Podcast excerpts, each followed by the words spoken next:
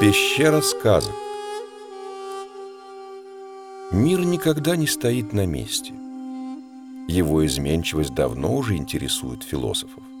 Вместе с тем мир отличается постоянством. Эта двойственность присуща всему живому, словно живое является проекцией общей концепции мироздания.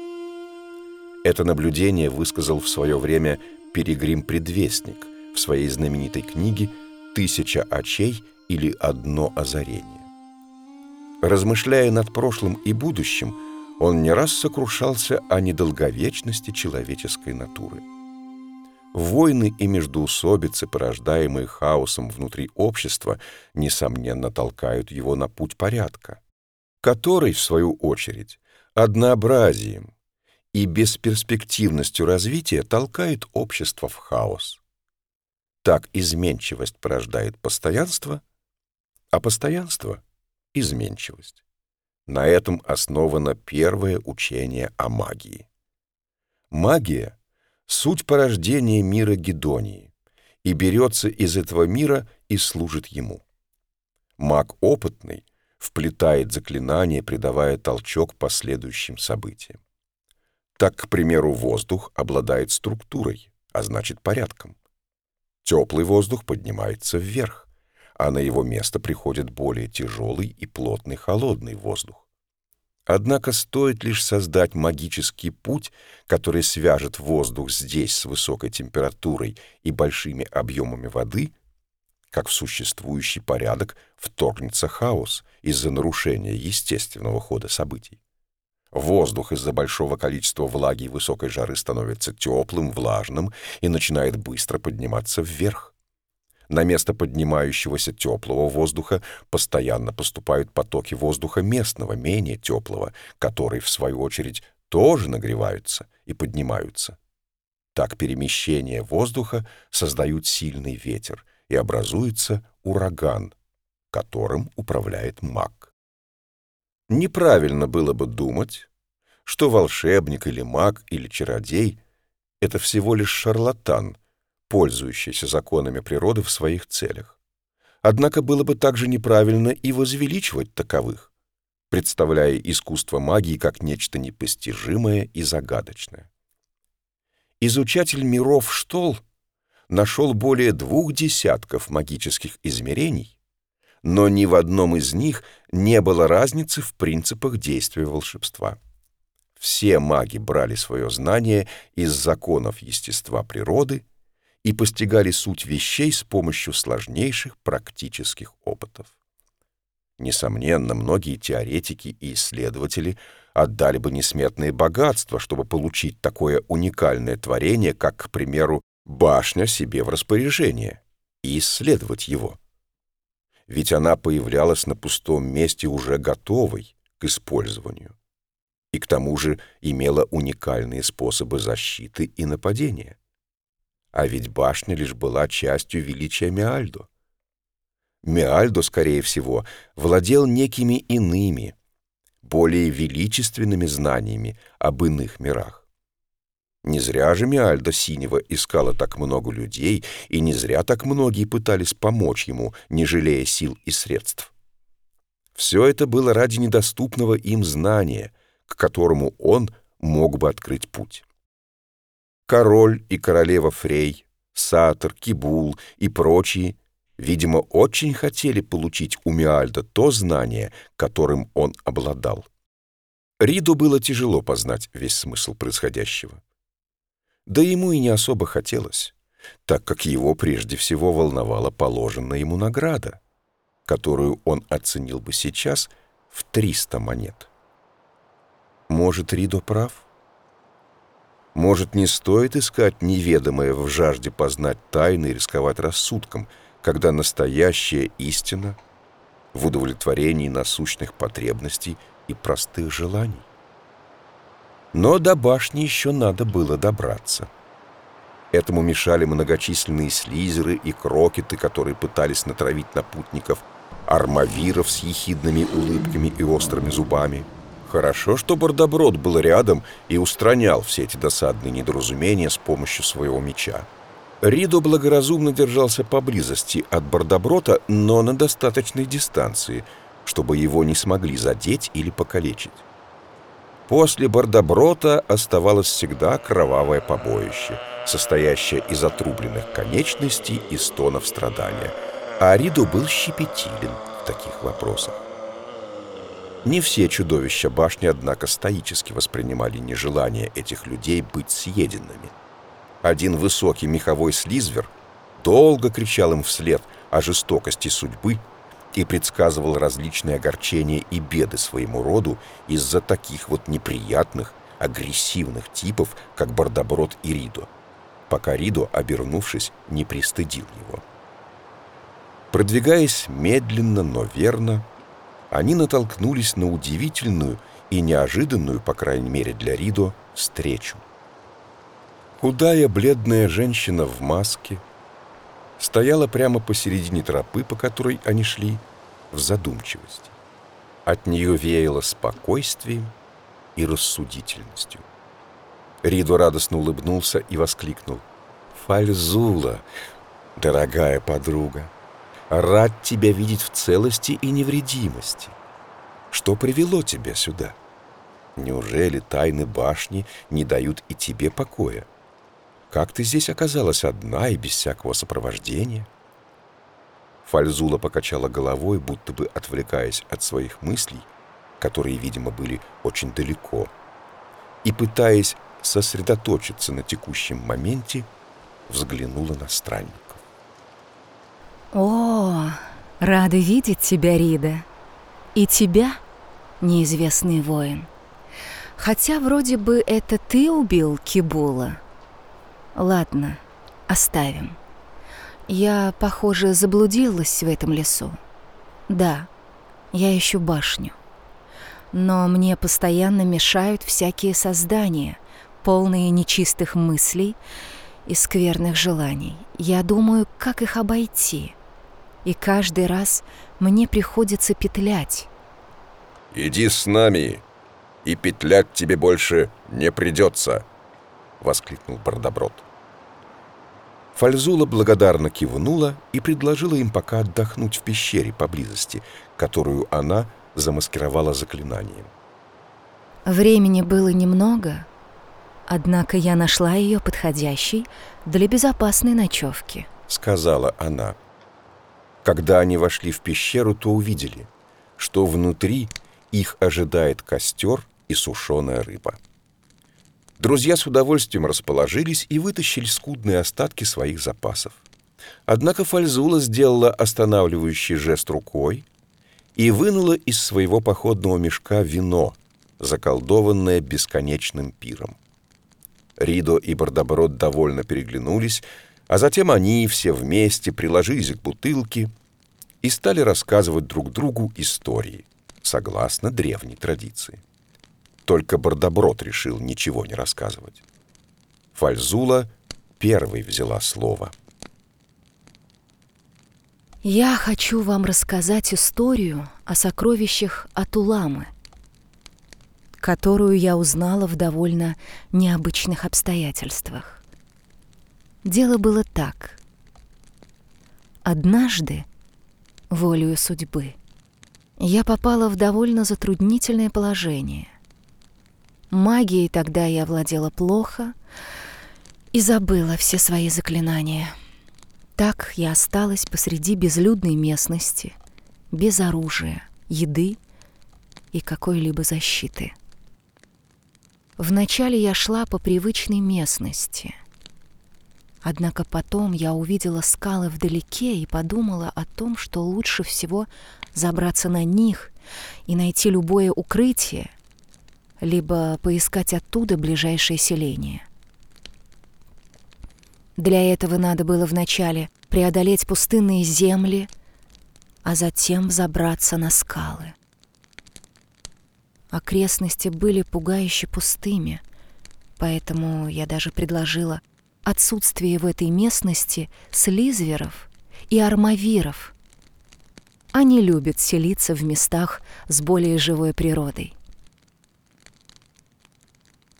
Солнце стояло в зените, Я помню это как сейчас.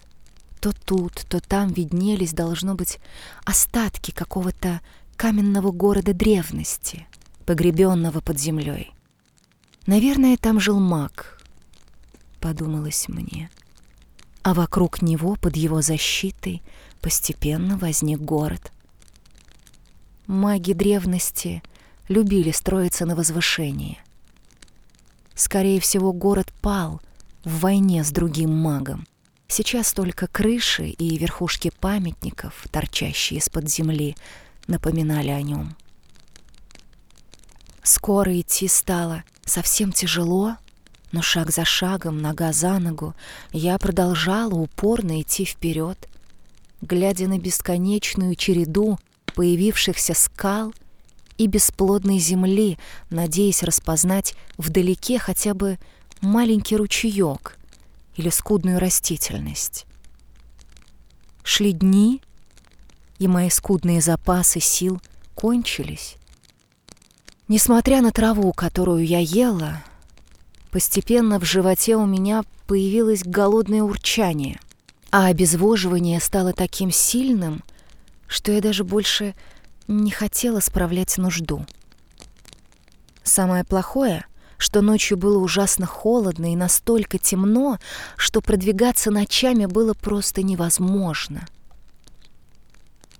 Не раз я просыпалась, стуча зубами, и, размышляя над своим близким концом, тем более несколько раз я видела над собой тень Армавира, судя по всему, выискивающего добычу.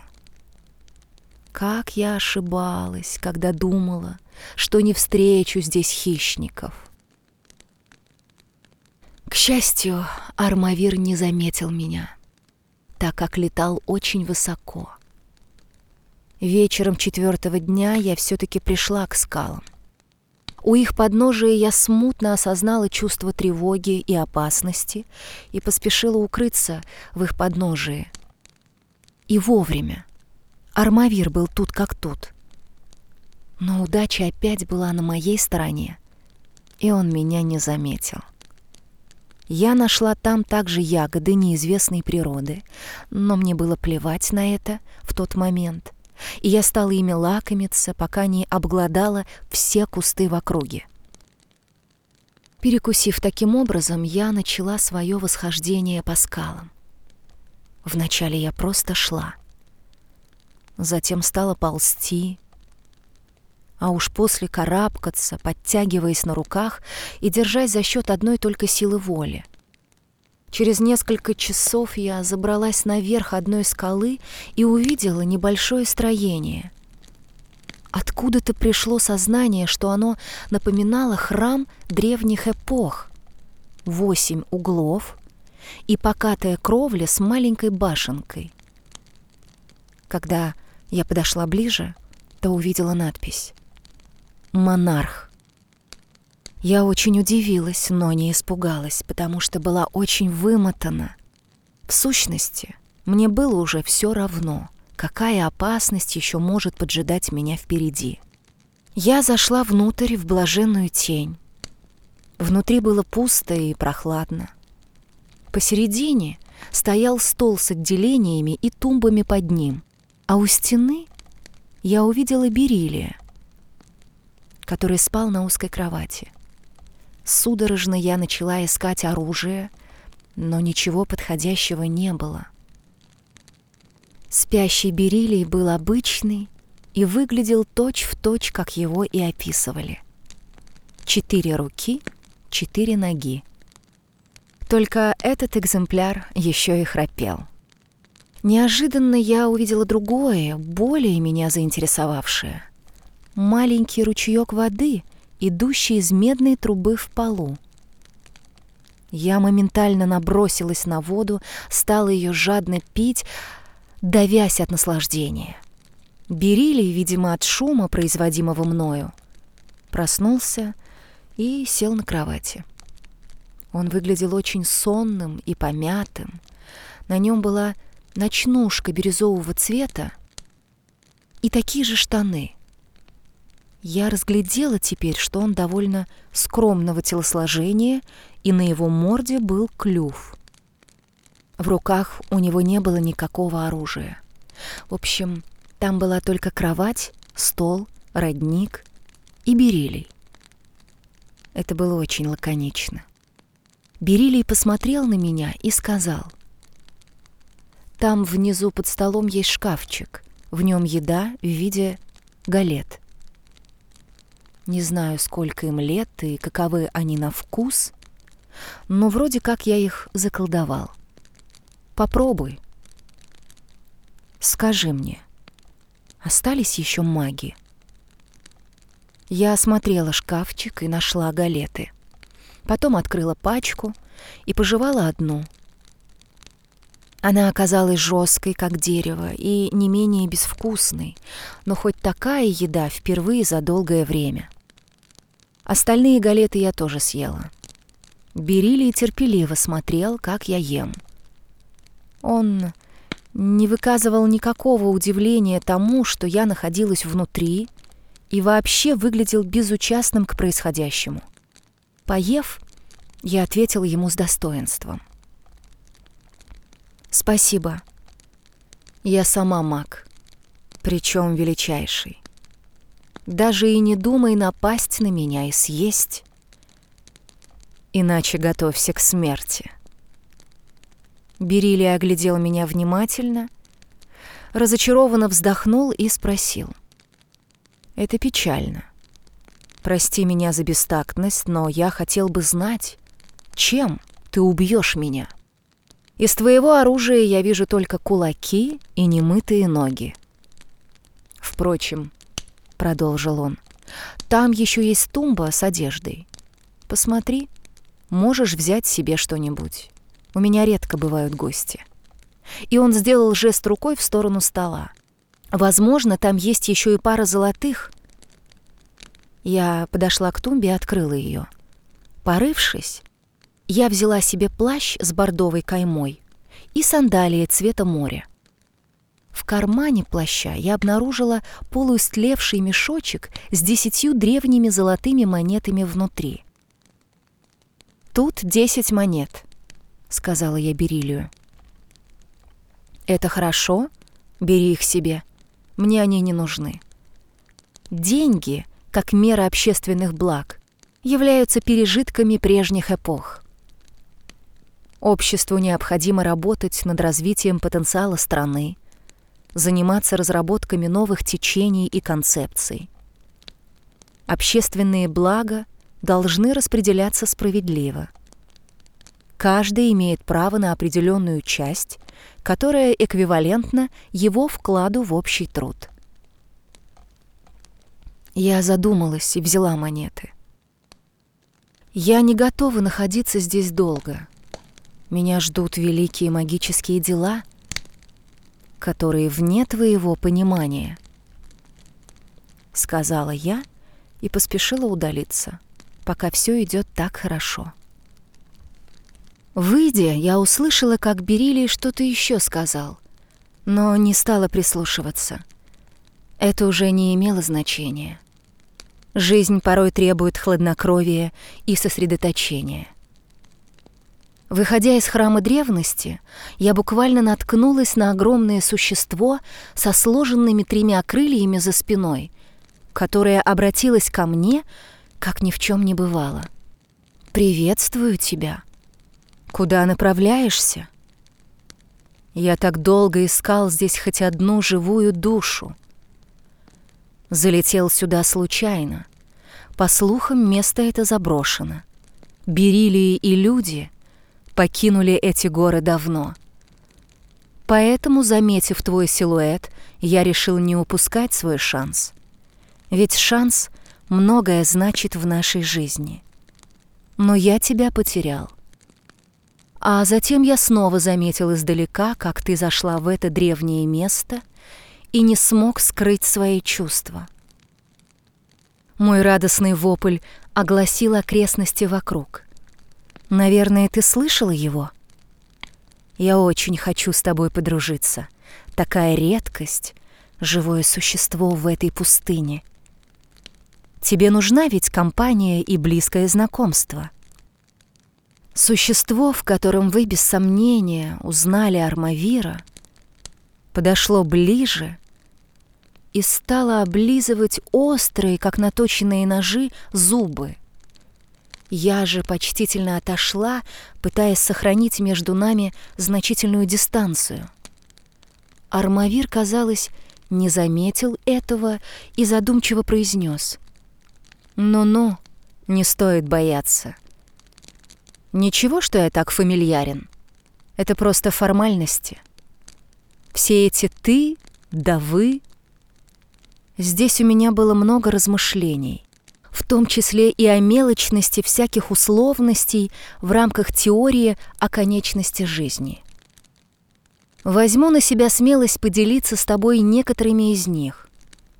Вот, к примеру, просто мысль. Мне кажется странной ваша человеческая позиция и желание уклониться от неизбежного. Ну, подумай сама.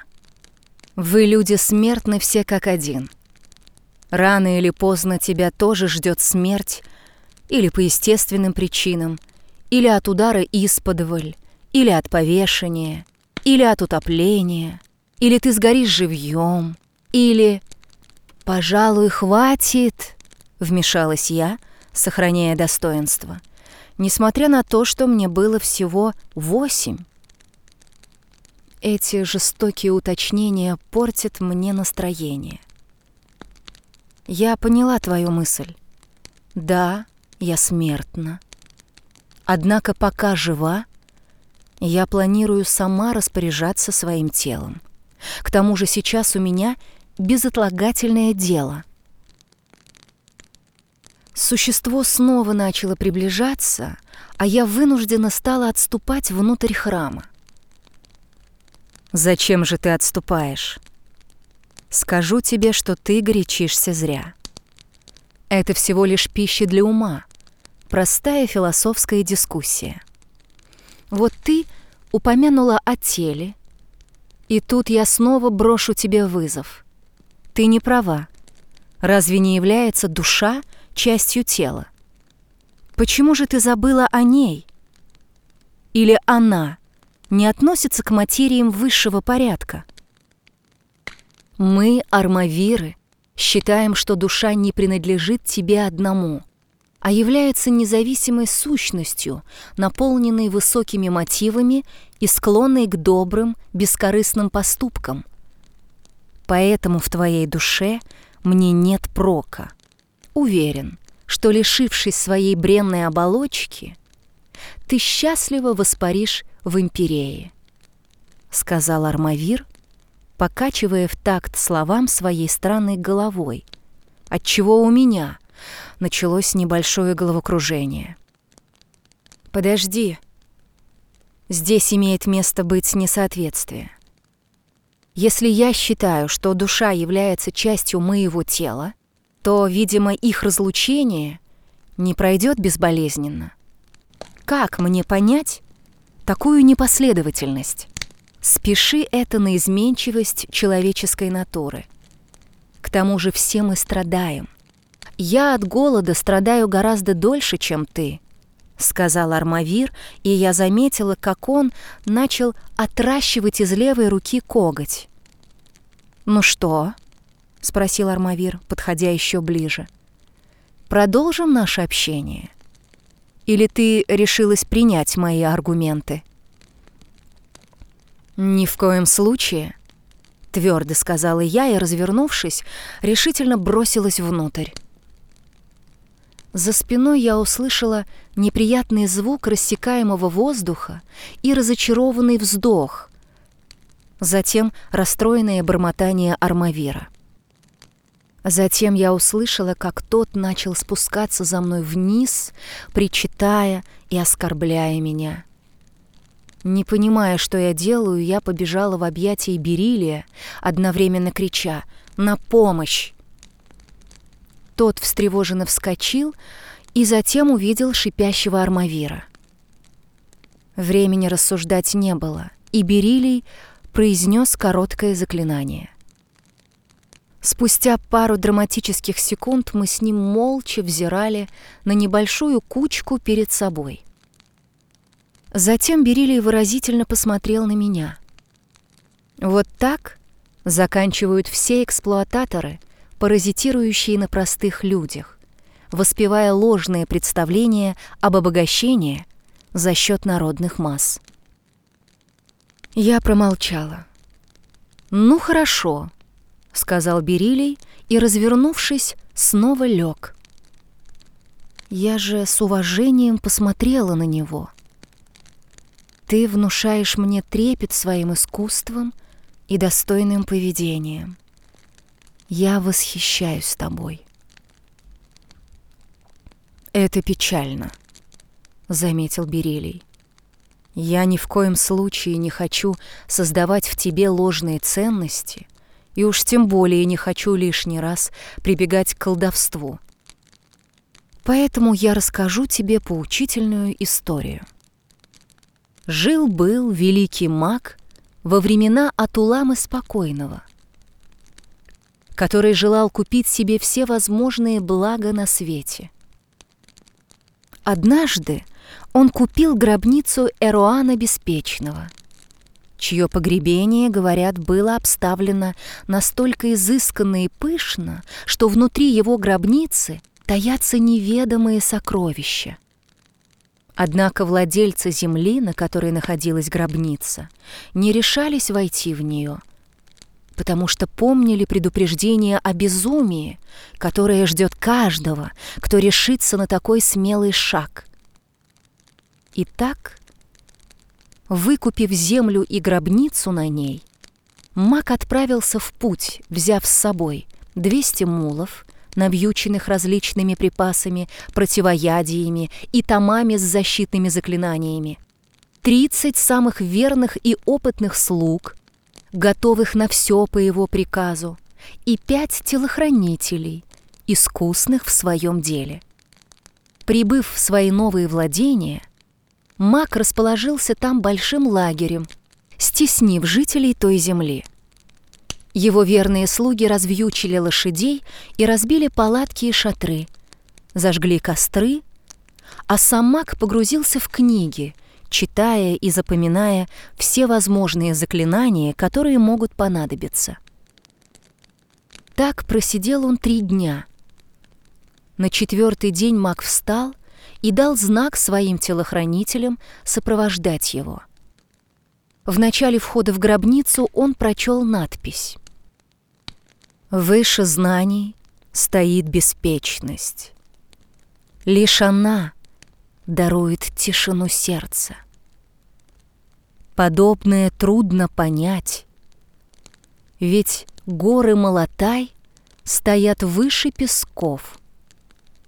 Однако пустыня Туджук дарует покой. Маг понял, что это первая ловушка, поэтому применил на гробнице заклинание — оглушение строптивых и попросил первого телохранителя открыть дверь. Тот открыл ее и встал на страже, чтобы никто больше не смог проникнуть вглубь. Внутри гробницы их ждала тьма и широкая лестница, ведущая вглубь, которую освещал свет от открытой двери.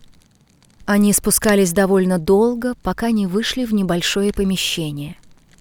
Внутри было абсолютно пусто, и только ужасная вонь от затхлости помещения заставила мага поморщиться. Маг попросил второго телохранителя воскурить ладан, чтобы избавиться от мерзкой вони. Как только запахло ладаном, то стала заметна табличка в середине комнаты, а на ней надпись «Свет порождает тень, так и солнце порождает тьму». Лишь темное солнце ее лишено. Маг велел закрыть наружную дверь и не зажигать никакой свет, и увидел, как надпись погасла. На ее месте очертились смутные контуры люка, под которым обнаружился спуск вглубь. Он сделал знак третьему телохранителю. Тот спустился и крикнул, что все спокойно. Тогда Маг спустился и уже внизу зажег свет, оставив третьего телохранителя следить за люком, который тут же исчез вместе с лестницей, чтобы они смогли его найти потом.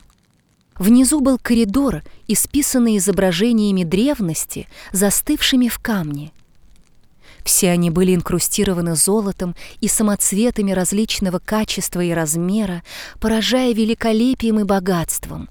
Воистину, сказания не лгали.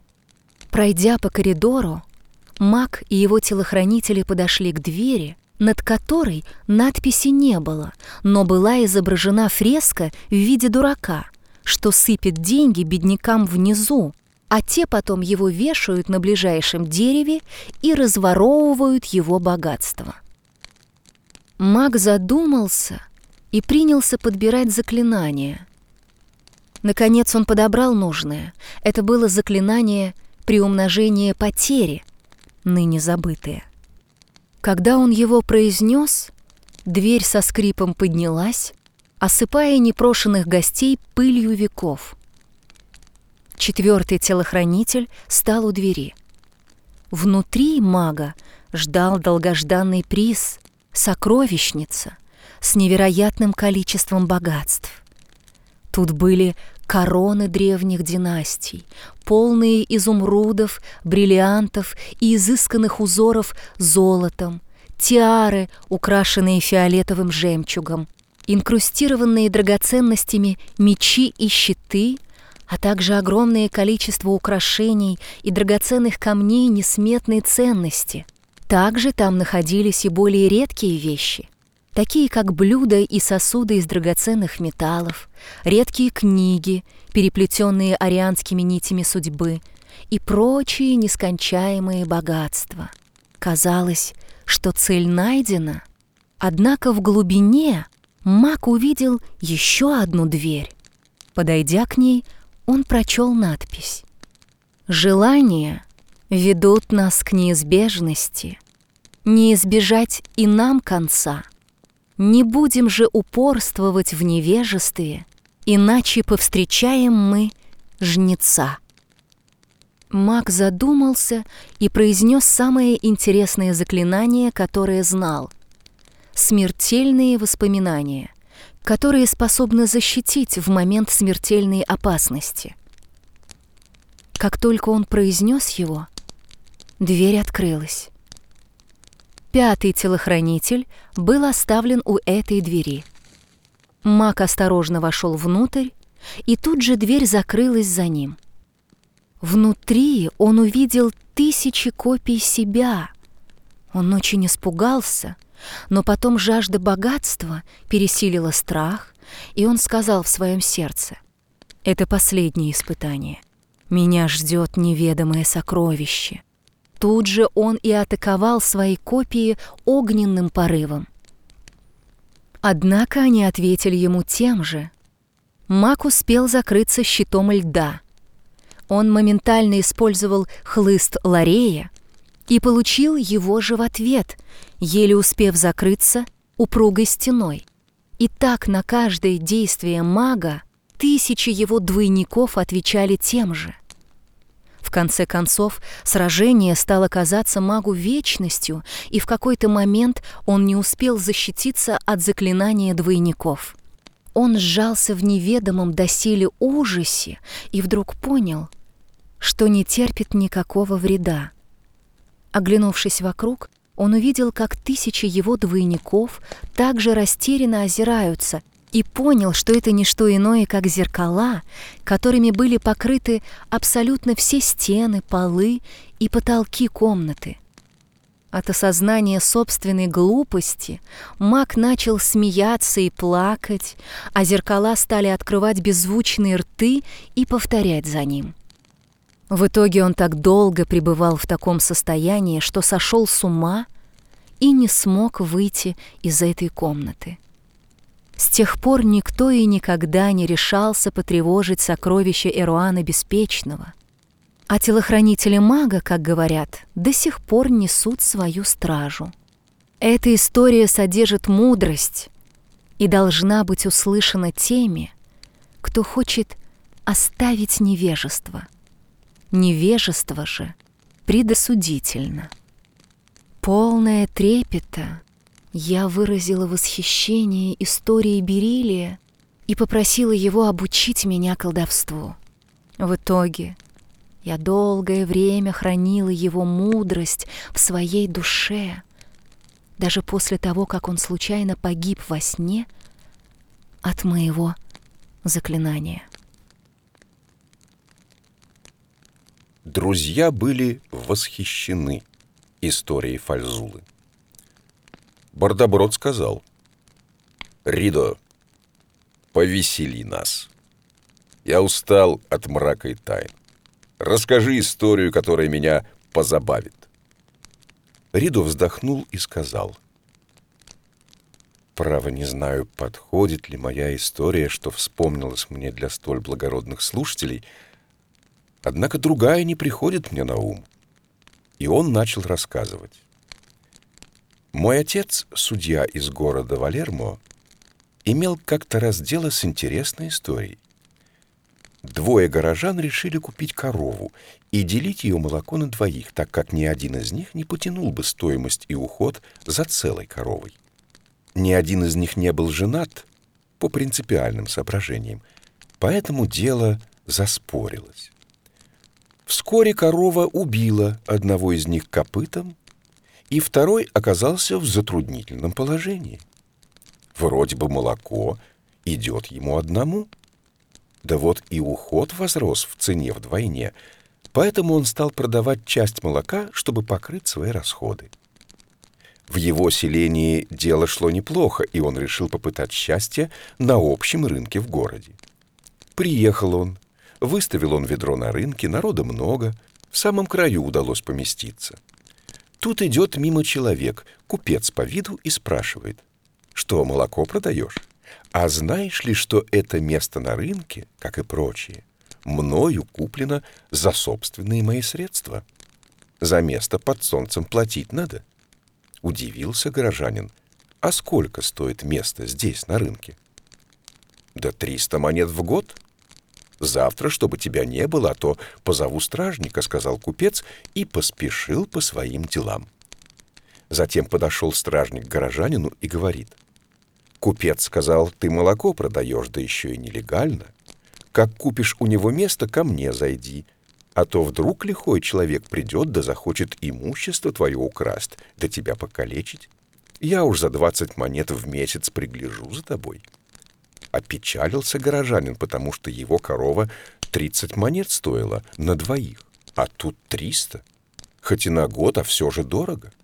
Думал он и решился. Продавать все равно молоко надо. Решил он с купцом договориться. Приходит на следующий день договариваться. Нашел купца и говорит ему, «Купец, ты сказал, за место под солнцем платить надо. Твои слова это или нет?» Купец кивает, Доволен он, что так мудро сказал. Тогда скажи мне, а за место в тени надо платить? Купец согласен, конечно, как кот улыбается, аж весь сияет. Тогда я готов заплатить за тень от солнца, чтобы все по-честному было, да по-людски. Составим договор, и я заплачу, сколько стоит. Долго торговались они и в итоге сошлись в цене. Сто монет за тень на рынке платит горожанин. Полез тот в карман и вынул все свои сбережения за долгие годы. Аккурат сто монет и нашлось. Доволен купец, что копеечку заработал, а горожанин рад тому, что хоть что-то выбил себе на будущее. Скрепили они договор кровью, как положено, и словом проклятия, если кто из них нарушит слово свое крепкое, торговое. Пришел на следующий день горожанин, сел в самом центре, в самом дорогом павильоне посреди шампуней и изысканных явств. Молоко выставил, торгует, значит. Подходит к нему стражник и говорит, «Опять ты? Тебе тут торговать не положено. Тут люди знатные ходят, уважаемые». А горожанин ему договор показывает, мол, тень моя на рынке, а я аккурат в тени сижу, на своей, стало быть, территории торгую. А народ собираться начал, дивное дело, тень купили. Стражник аж разволновался.